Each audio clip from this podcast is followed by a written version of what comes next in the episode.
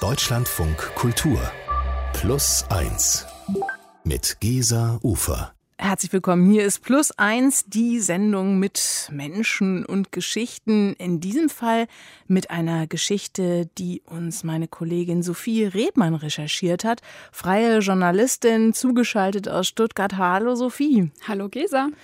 Ja, wir hatten schon einmal miteinander zu tun. Da hast genau. du eine wahnsinnig anrührende Geschichte äh, recherchiert über eine polnische Pflegekraft, wie viele die ja wahrscheinlich auch kennen, weil gerade ältere Leute ja oft auf deren Hilfe zurückgreifen. Wir haben damals ganz viel Hörerpost bekommen. Die Geschichte hat extrem viele Leute beschäftigt und bewegt und an dieser Stelle auch gerne nochmal an alle den Hinweis, dass wir uns wiederum sehr freuen, wenn wir diese Zuschriften bekommen, hier bei Plus Eins. Die Geschichte, die du heute mitgebracht hast, die spielt vor 30 Jahren und ist, muss man leider sagen, gleichzeitig sehr aktuell. Es geht um die bosnische Journalistin und Kriegsreporterin Aida, die ähm, ja hat aber auch gleichzeitig ein bisschen was mit dir zu tun. Mhm. Ähm, wie bist du eigentlich auf ihre Geschichte gestoßen?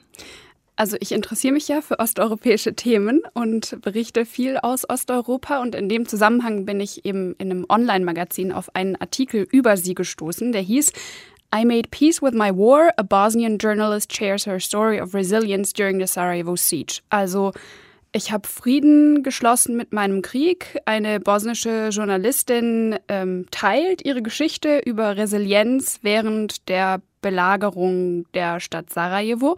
Und darin geht es eben um Aida und um einen Film, den sie gedreht hat. Life was good in Yugoslavia. We were brought up to believe that we're all brothers and sisters, and it didn't matter who's a Serb, who's a Muslim, who's a Croat. And all of the world's problems seemed so far away. So we all kind of sleepwalked into the Bosnian War. Ja, in dem Film wird Aida Zerkes von einer Schauspielerin gespielt. Es geht darum, wie sie als Kriegsreporterin damals den Krieg erlebt hat und wie es ihr gelungen ist, dabei die Hoffnung nicht zu verlieren. Mich hat das sehr berührt und beeindruckt, weil ich mir auch häufig und gerade auch in den Zeiten jetzt die Frage stelle, was kann ich denn bewirken mit dem, was ich tue? Und deshalb wollte ich Aida Zerkes unbedingt kennenlernen. Und ich muss sagen, ich war aufgeregt, bevor ich zu dem Gespräch bin, weil sie ja Journalistin ist, also das Handwerk kennt und mir dann irgendwie so auf die Finger schauen kann, mhm. hatte ich Angst. Mhm. Und weil ich großen Respekt hatte vor der Frau. Und ich habe sie in ihrem Apartment in Sarajevo besucht. Welcome. Thank you. Aida. Sophie, nice to meet you. Deutsch? Deutsch geht auch. Deutsch geht auch. Ach ja, super. Ist es okay, wenn wir uns duzen? Ja, sehr gerne. Ja. Setz dich bitte. Heute war mein erster Tag im Büro nach zwei Jahren. Ich bin so müde, als ob ich nie in meinem Leben irgendwann mal im Büro gearbeitet habe. Oh Gott. Du kannst dir vorstellen, die Aufregung war damit weg. Das glaube ich sofort. Ich finde, hm. find, sie wirkt total nahbar und ich habe mich dann eben da auf ihr großes Sofa in ihrem Wohnzimmer gesetzt. Äh, sie hatte schon so zu Hause Klamotten an, hat uns Birnensaft eingeschenkt, was zum Essen bestellt und hat sich dann in so einem großen, verstellbaren Sessel mir gegenüber äh, zurückgelehnt und mir ihre Geschichte erzählt. Und wo fängt diese Geschichte genau an? Also sie sagt ja auch in diesem O-Ton zu dem Film, sie sei so in diesen Krieg geschlafwandelt. Also fängt es wahrscheinlich vor dem Krieg an, oder? Genau, 1991, das Jahr vor dem Krieg. Aida ist da Ende 20. Sie wohnt mit ihrer Mutter und ihrem Sohn in einem hellen Dreizimmer-Apartment im zweiten Stock eines sozialistischen Wohnblocks im Stadtzentrum von Sarajevo. Ähm, sie ist Studentin, sie studiert Deutsch, weil ihr die deutsche Mythologie und vor allem die Nibelungen so sehr gefallen mhm. haben. Was sie später mit dem Abschluss machen würde, darüber hat sie sich aber nie Gedanken gemacht, hat sie gesagt. Nein, ich hatte keine Vorstellung. Ich hatte überhaupt gar keine Vorstellung von gar nichts. Was war dir denn wichtig damals? Musik, Freunde, ähm, weiß es gar nicht mehr. Musik und Freunde. Sie ist ein Stadtfräulein, so nennt sie sich selbst. Sie hat einen großen Freundeskreis, singt im Chor und geht gern auf Konzerte und genießt ein unbeschwertes Leben. Bis zu einem Abend im Juni 1991, An dem Abend sieht Aida und ihre Mutter im Fernsehen, wie in Slowenien die slowenische Polizei und die slowenische Territorialverteidigung gegen die jugoslawische Armee kämpfen. Zwei Tage davor hatten Slowenien und Kroatien ihre Unabhängigkeit von Jugoslawien erklärt und daraufhin sind zwischen den slowenischen und den jugoslawischen Kräften Schüsse gefallen, Menschen wurden verletzt und sind gestorben. Wir haben uns das im Fernsehen angeguckt, konnten es gar nicht glauben, dass sowas passiert, mitten in Europa. Und ich kann mich gut erinnern, meine Mutter hat geguckt und hat gesagt, ich kann es gar nicht glauben, Gott sei Dank ist es nicht hier. Dann kam es nach Kroatien. Wir haben gestaunt, aber es war am Ende immer die, derselbe Satz, ach Gott sei Dank ist es nicht hier. Dann ist es übergekommen nach Bosnien, es war schon über die Grenze, aber in den Außengebieten, in den Grenzgebieten, nicht in Sarajevo. Und sie wiederholte denselben Satz, ach Gott sei Dank ist es nicht hier.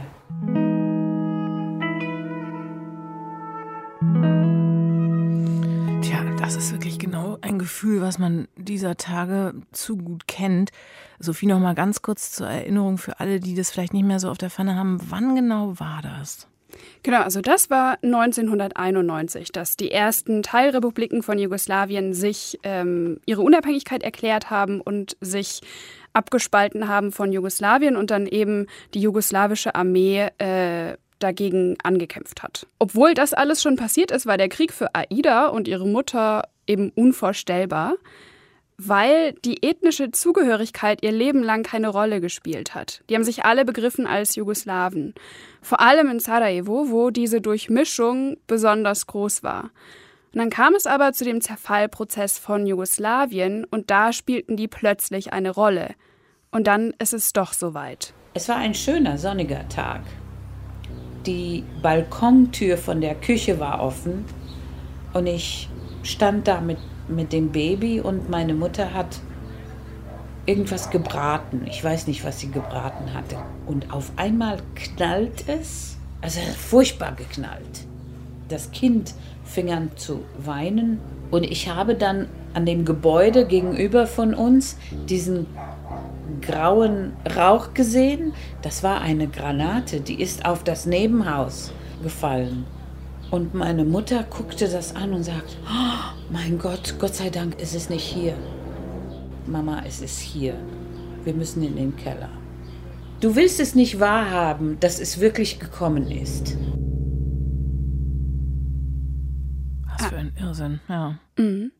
Sarajevo wird angegriffen und damit beginnt am 5. April 1992 die Belagerung der Stadt. Der Strom fällt aus, Wasser gibt es bald nur noch aus dem Brunnen, zu dem man gehen muss und es da rausschöpfen, und die Heizung funktioniert nicht mehr.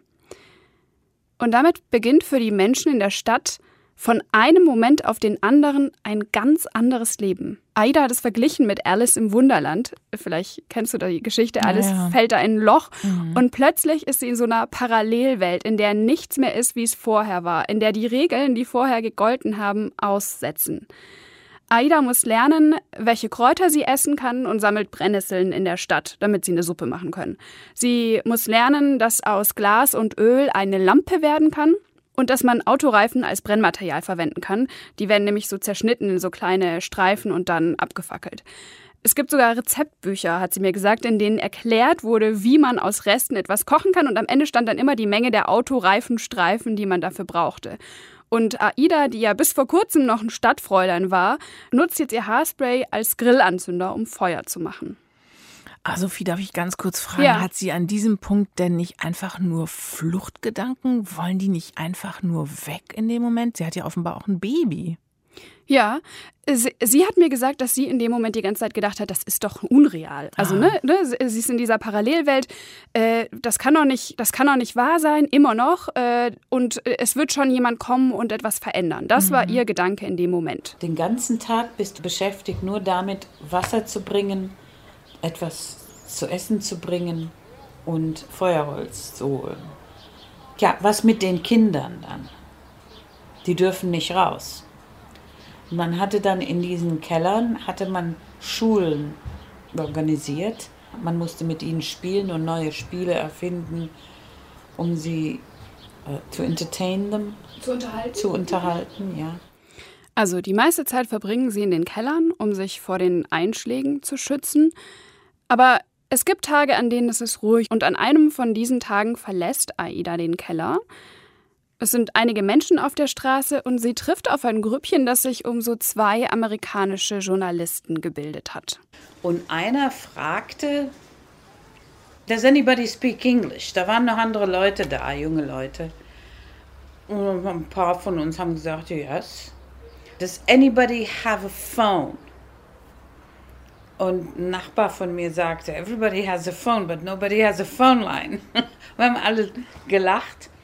Und in dem Moment fing es richtig Bomben zu regnen. Bum, bum, bum. Auf einmal war die Hölle los.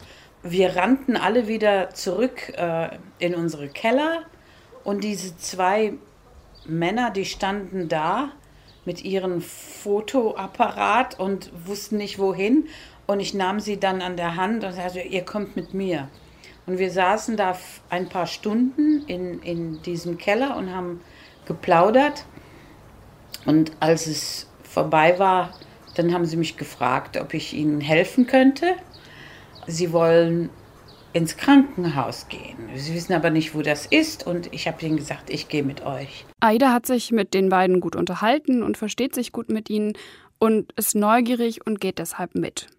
Sie führt die beiden Journalisten zum Krankenhaus und als sich herausstellt, dass sie gar nicht ins Krankenhaus wollen, sondern in die Leichenhalle nebenan, um die Zahl der Toten zu dokumentieren, geht sie mit rein. All dieses Blut und, und äh, die hatten keinen Platz mehr und es war Sommer und es stank furchtbar. Es gab keinen Strom, also lagen die Leichen nur so da. Ich bin rausgerannt und habe dann unter ein Bäumchen gekotzt. Also wenig glorreich, dieser Anfang ähm, ihrer Tätigkeit da für die Journalisten. Aber damit beginnt tatsächlich ihr Einsatz für die Journalisten unverhofft.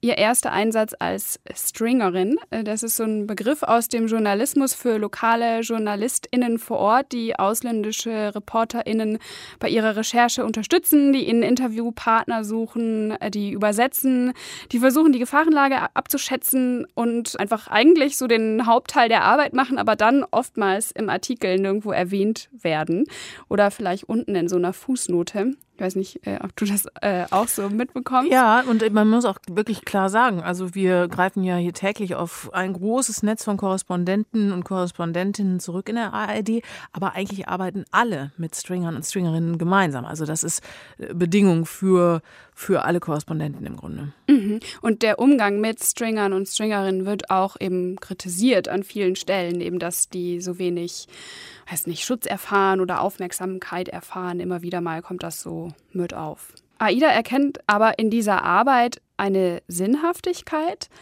Sie denkt, dass wenn sie ausländischen JournalistInnen hilft, Berichte zu schreiben und die Weltöffentlichkeit praktisch auf die Situation in Sarajevo aufmerksam zu machen, dann kann es zu einem Ende des Kriegs kommen.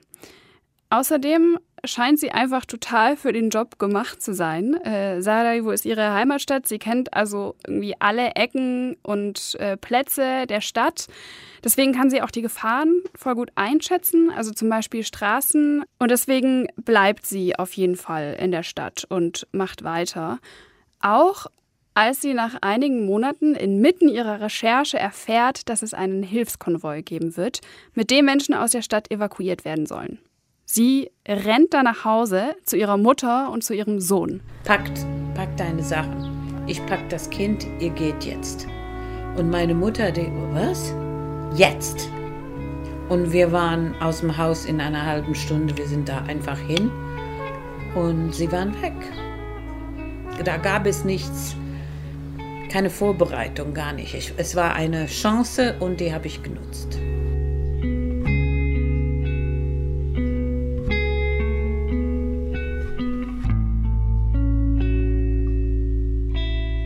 Es ist der letzte Konvoi, der die Stadt verlässt. Das weiß Aida in dem Moment aber noch nicht. Und vor dem Bus umarmt sie ihren Sohn nochmal, hebt ihn im Gedränge in den Bus der Oma auf den Schoß und dann fahren die Busse, das ist so eine Reihe an mehreren Bussen, ein Konvoi eben weg. Und sie steht da und winkt und weint. Und das Einzige, was sie ihrem Sohn mitgeben kann, ist ein kleiner Rucksack, den sie auf die Schnelle gepackt hat. Der hatte so einen kleinen Rucksack. Dieser Rucksack sah aus wie ein Pinguin. Er hat ihn auch so genannt, Pigin.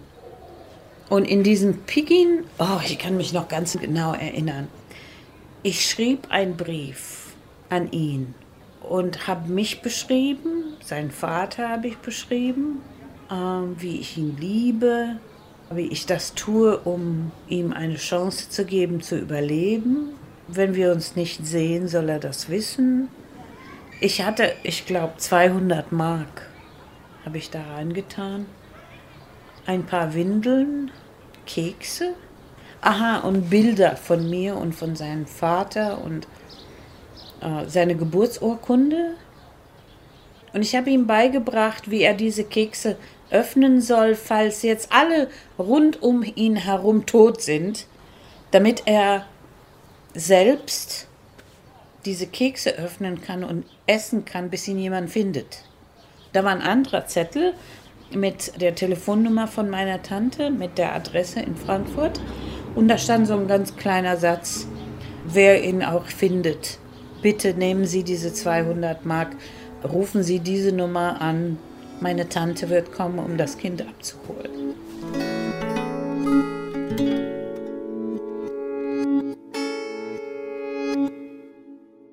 Bevor wir äh, nochmal zu der AIDA kommen, Sophie, jetzt interessiert uns natürlich wahnsinnig, wie die, wie der kleine Sohn und die Großmutter dann in Deutschland angekommen sind. Wie ist es denen ergangen nach dieser dramatischen Verabschiedung? Mhm. Das Schreckensszenario, wovor AIDA so große Angst hatte, also dass ihr Sohn verloren geht oder noch schlimmer, dass er ganz alleine bleibt, weil im schlimmsten Fall alle um ihn herum sterben, tritt nicht ein. Mutter, also ihre Mutter und ihr Sohn ähm, kommen gut in Frankfurt bei der Tante ein. Und seine Oma erzählt ihm abends immer eine Geschichte von einer guten, schönen und mutigen Prinzessin von Aida, damit er sich an seine Mutter erinnert. Das ist ja alles sehr, sehr heroisch, aber ich verstehe nach wie vor nicht, warum die Aida bleibt. Also das muss ihr doch wahnsinnig schwer fallen, die beiden auch so ziehen zu lassen. Also zum einen glaubt sie die ganze Zeit noch, dass der Krieg nicht lange dauern wird. Sie glaubt noch zwei, drei Monate. Sie weiß, der Winter kommt, es wird schwer, so ein kleines Kind in dieser belagerten Stadt irgendwie durchzubringen. Und sie denkt, für die beiden ist das die beste Option. Und es wird nicht lange dauern, dann sind wir alle wieder vereint. Vor allem ist da aber eben dieser Wunsch, die Welt darüber zu informieren, was in ihrer Heimatstadt passiert. Also du musst dir vorstellen, Sarajevo ist weiterhin belagert. Täglich werden Granaten abgeworfen, Scharfschützen schießen auf Menschen, die Nahrungsmittel kommen nur aus der Luft, wie damals bei der Berliner Luftbrücke. Mhm. Und sie ist überzeugt, dass sie, weil sie eben diesen Kontakt zu den Journalisten hat, da an einer wichtigen Stelle ist und dass die Welt einschreiten wird, wenn sie erfährt, was abgeht. Und deshalb will sie bleiben und weitermachen und berichten. Das ist eben das, was sie kann und was sie machen muss. Davon ist sie überzeugt. Und deshalb stürzt sie sich in die Arbeit. Du rennst.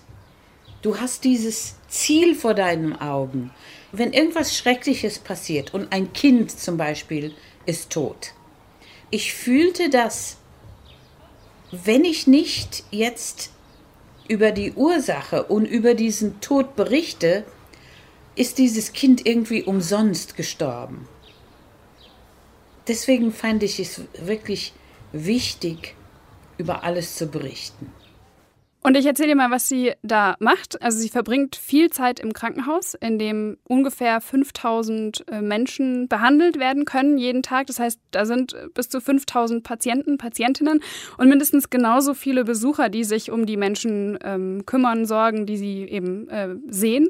Und so findet sie einfach immer Menschen, die interessant sind, die eine interessante Geschichte haben oder Leute, die sie irgendwie explizit sucht, Kämpfer, Kinder oder andere Menschen. Und dann, wenn irgendwo Granaten einschlagen oder Häuser brennen oder Menschen sterben, dann steigen sie in einen Wagen und rasen hin, weil sie das dokumentieren wollen. Die Angst vor dem Tod und dem Blut verschwindet ganz schnell, hat sie mir gesagt. Irgendwann konnte sie in diese Leichenhalle gehen und danach ganz normal ein Sandwich essen. Und sie macht ihren Job gut und wird eben von einer Nachrichtenagentur von AP angestellt Und dann merkt sie, hey, ich mache hier den Hauptjob, nur schreibt die Infos jemand anders zusammen und dann steht da äh, der Name und nicht meiner dabei und deswegen beginnt sie dann auch eigene Artikel zu schreiben. Aber in den 1990ern äh, gab es kein Internet, das heißt, sie hat keine Ahnung, was mit diesen Artikeln passiert, die sie ins Ausland schickt. Sie arbeitet, schreibt und schickt das weg und dann ist es praktisch wie in so einem schwarzen Loch. Also sie bekommt kein wirkliches Feedback, sie spürt keinen Erfolg oder Stolz, sagt sie, diese Artikel zu publizieren. Das Einzige, was für sie zählt, ist, berichten, damit der Krieg zu Ende geht. Ähm, und es finden auch immer wieder Friedensverhandlungen statt, die ihr so ein bisschen Hoffnung geben. Aber je länger der Krieg andauert, desto öfter zweifelt sie, ob das Ende des Kriegs wirklich eintrifft und auch daran, ob sie als Journalistin wirklich was ausrichten kann. Anfangs kommen die Zweifel nur auf, wenn sie wieder über ein großes Massaker berichtet und trotzdem nichts passiert, aber unmerklich wird ein anderes Gefühl immer größer, brennende Wut und der Wunsch nach Rache. Ich bin so richtig bos geworden. Ich wollte mich an den Menschen, die mir nicht geholfen haben, rächen. Ich wollte, dass sie sich schlecht fühlen, weil sie mir nicht geholfen haben. Ich wollte, dass sie wissen, wie, wie mies sie waren, als sie mir nicht geholfen haben. Ich war echt nicht, nicht enttäuscht, aber, aber richtig äh, äh, wütend auf die Menschen. Ich wollte, dass sie sehen, was sie mir angetan haben. Nicht die, diejenigen, die auf mich geschossen haben, das war mir, aber diejenigen, die zugesehen haben. Ich wollte, dass sie leiden.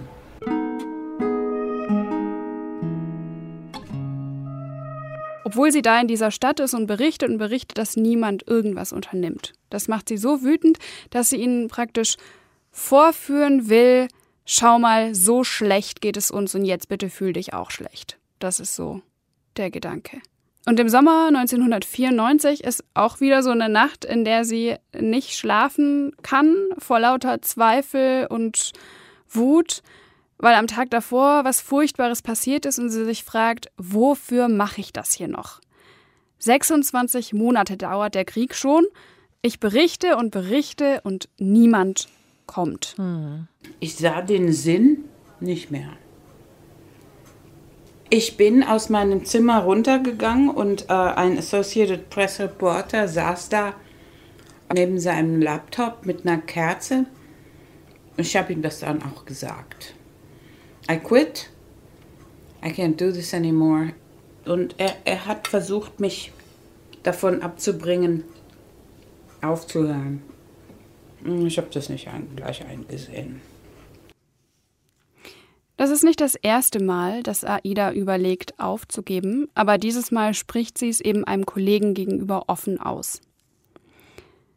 Dann kommt aber ein paar Tage später eine Begegnung, die sie innehalten lässt. Es ist so, dass sich der 80. Jahrestag des Ausbruchs des Ersten Weltkriegs nähert.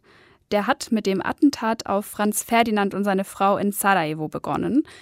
Und bei der Nachrichtenagentur, bei der AIDA arbeitet, suchen sie jemanden, der den Tag damals miterlebt hat. AIDA geht also ins Krankenhaus und fragt rum und trifft so auf eine Frau, deren Nachbar so alt ist, dass er den Tag als 13-jähriger Junge miterlebt hat. Der Mann heißt Ismet, lebt alleine in einem kleinen Haus, liegt da im Bett und er ist 1901 geboren und obwohl er seit seiner Geburt im gleichen Haus in Sarajevo gewohnt hat, hat er in vier unterschiedlichen Ländern gelebt in der Zeit. So oft haben die Staaten da gewechselt in der Zeit.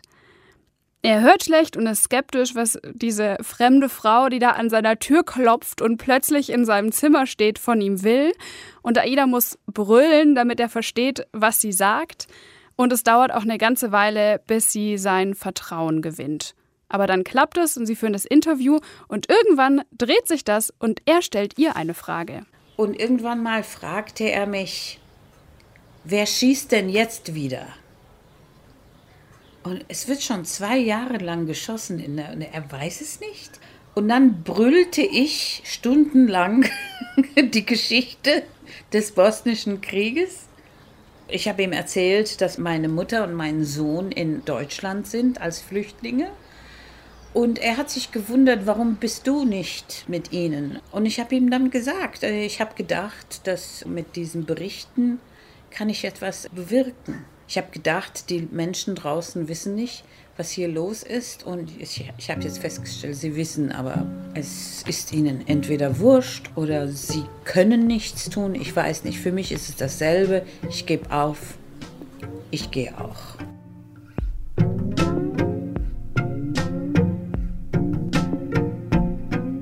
Mich angehört und dann hat er gesagt, ja, ja. Weißt du, während des Zweiten Weltkriegs sind sehr viele Menschen entführt worden so über Nacht. Und ich habe mal danach die Menschen gefragt, wo wart ihr denn in der Nacht, wo eure besten Freunde, wo eure Nachbarn entführt wurden und sie sind nie wieder zurückgekommen. Habt ihr euch überhaupt interessiert, wo die sind? Und alle hatten immer dieselbe Antwort.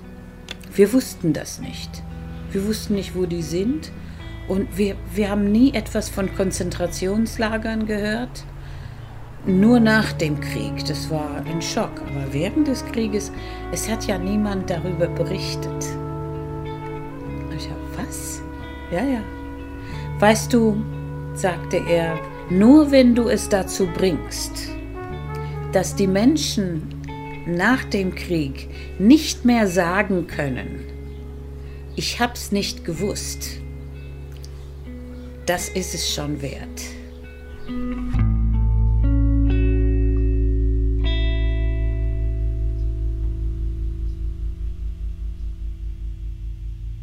Was, liebe Sophie, bewirkt diese Begegnung denn in AIDA? Was verändert sich möglicherweise für Sie in diesem Moment? Nicht gleich in diesem Moment. Sie hat gesagt, dass die Worte von Ismet in ihrem Kopf nachhallen, dass sie sie so mit sich getragen hat, ein paar Tage lang und für sie daraus dann eine neue Motivation entstanden ist. Wenn die Information da ist und du willst sie nicht sehen oder du hast sie gesehen, aber tust nichts, dann ist die Schuld an dir. Und für mich war das Motiv genug, um zu bleiben. Ihr seid jetzt alle schuld. Ihr könnt nicht mehr sagen, wir wussten es nicht. Ich habe es geschrieben, es war da. Ihr wolltet es nicht sehen. Und das, it's a choice. Was sie damit meint ist, sie hat gelernt, auch von ihm nochmal, dass Berichte wichtig sind. Dass es wichtig ist, dass sie die Informationen zur Verfügung stellt. Aber die Frage, welche Schlüsse aus ihren Berichten gezogen werden, das ist nicht mehr ihre Sache. Also sie gibt in einer gewissen Weise die Verantwortung ein Stück weit ab.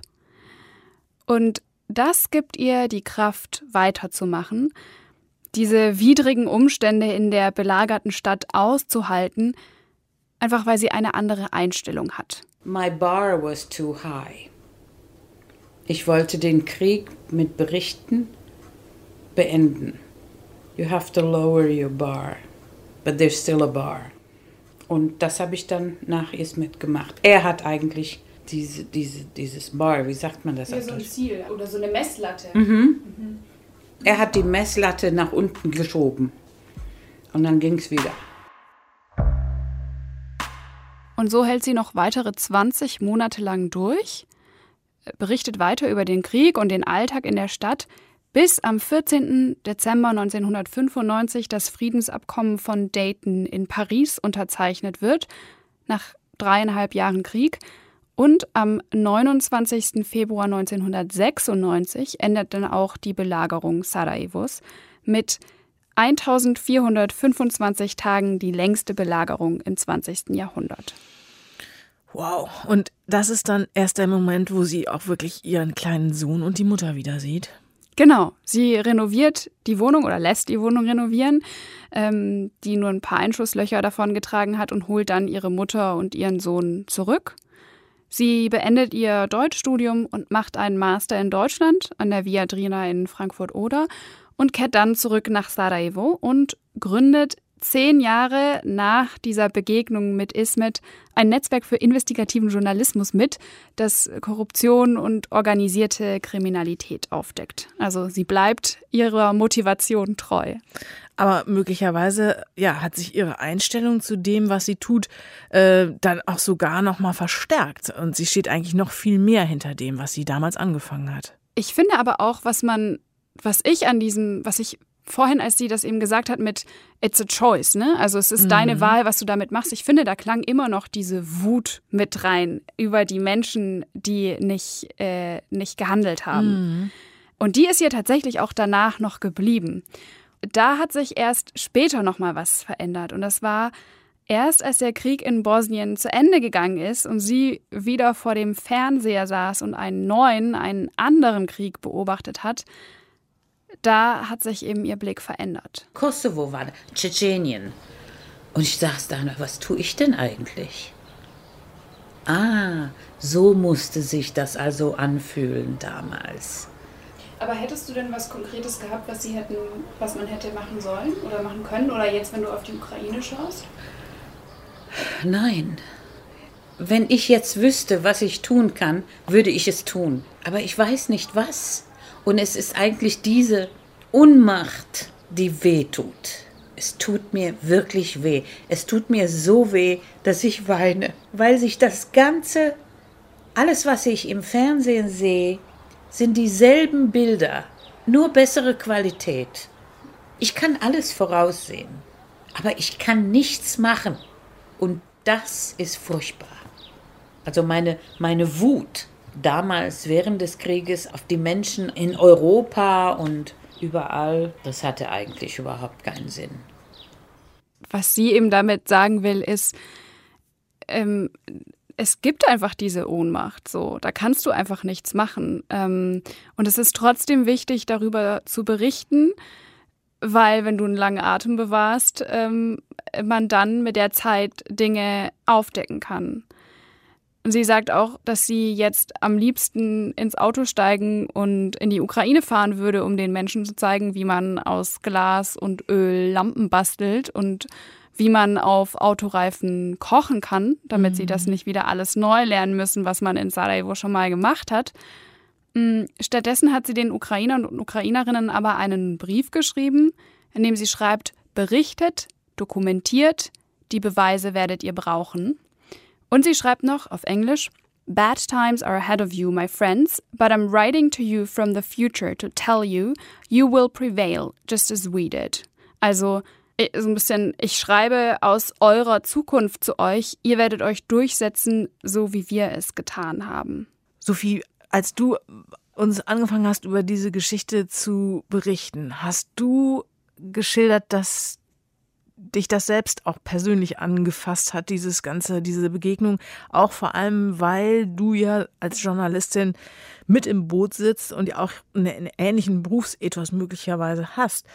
Ähm, wie hat sich die, deine Sicht auf die Dinge nochmal verändert? Ich glaube, ich habe von ihr mitgenommen, dass es eben darum geht, diese Spannung auszuhalten. Und ich finde es schön, dass sie da eben nichts schön redet, äh, dass sie nicht einen auf Friede, Freude, Eierkuchen macht oder sagt, da wird trotzdem sich was ändern, sondern dass da Platz ist für diese Gleichzeitigkeit von Erwartung und Hoffnung und Unmacht andererseits. Und was ich von ihr mitnehme, ist, wenn man das aushält, dann ist in diesem Dazwischen Platz für Zuversicht. Also wenn man die Spannung aushält, wenn man einen langen Atem bewahrt, dann kann man auch Veränderungen schaffen.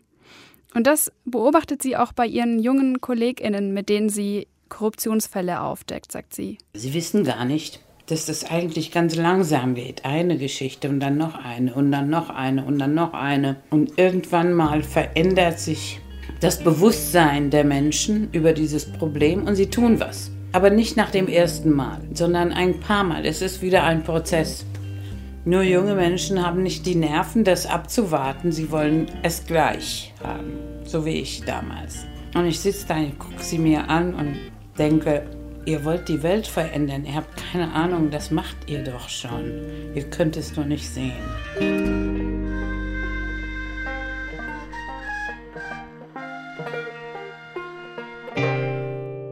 Die bosnische Investigativjournalistin und ehemalige Kriegsreporterin Aida Zerkes, Sophie Redmann. Vielen herzlichen Dank dafür, dass du für uns diese eindrucksvolle Frau getroffen hast und uns ihre Geschichte hier heute bei Plus 1 mitgebracht hast. Sehr gerne.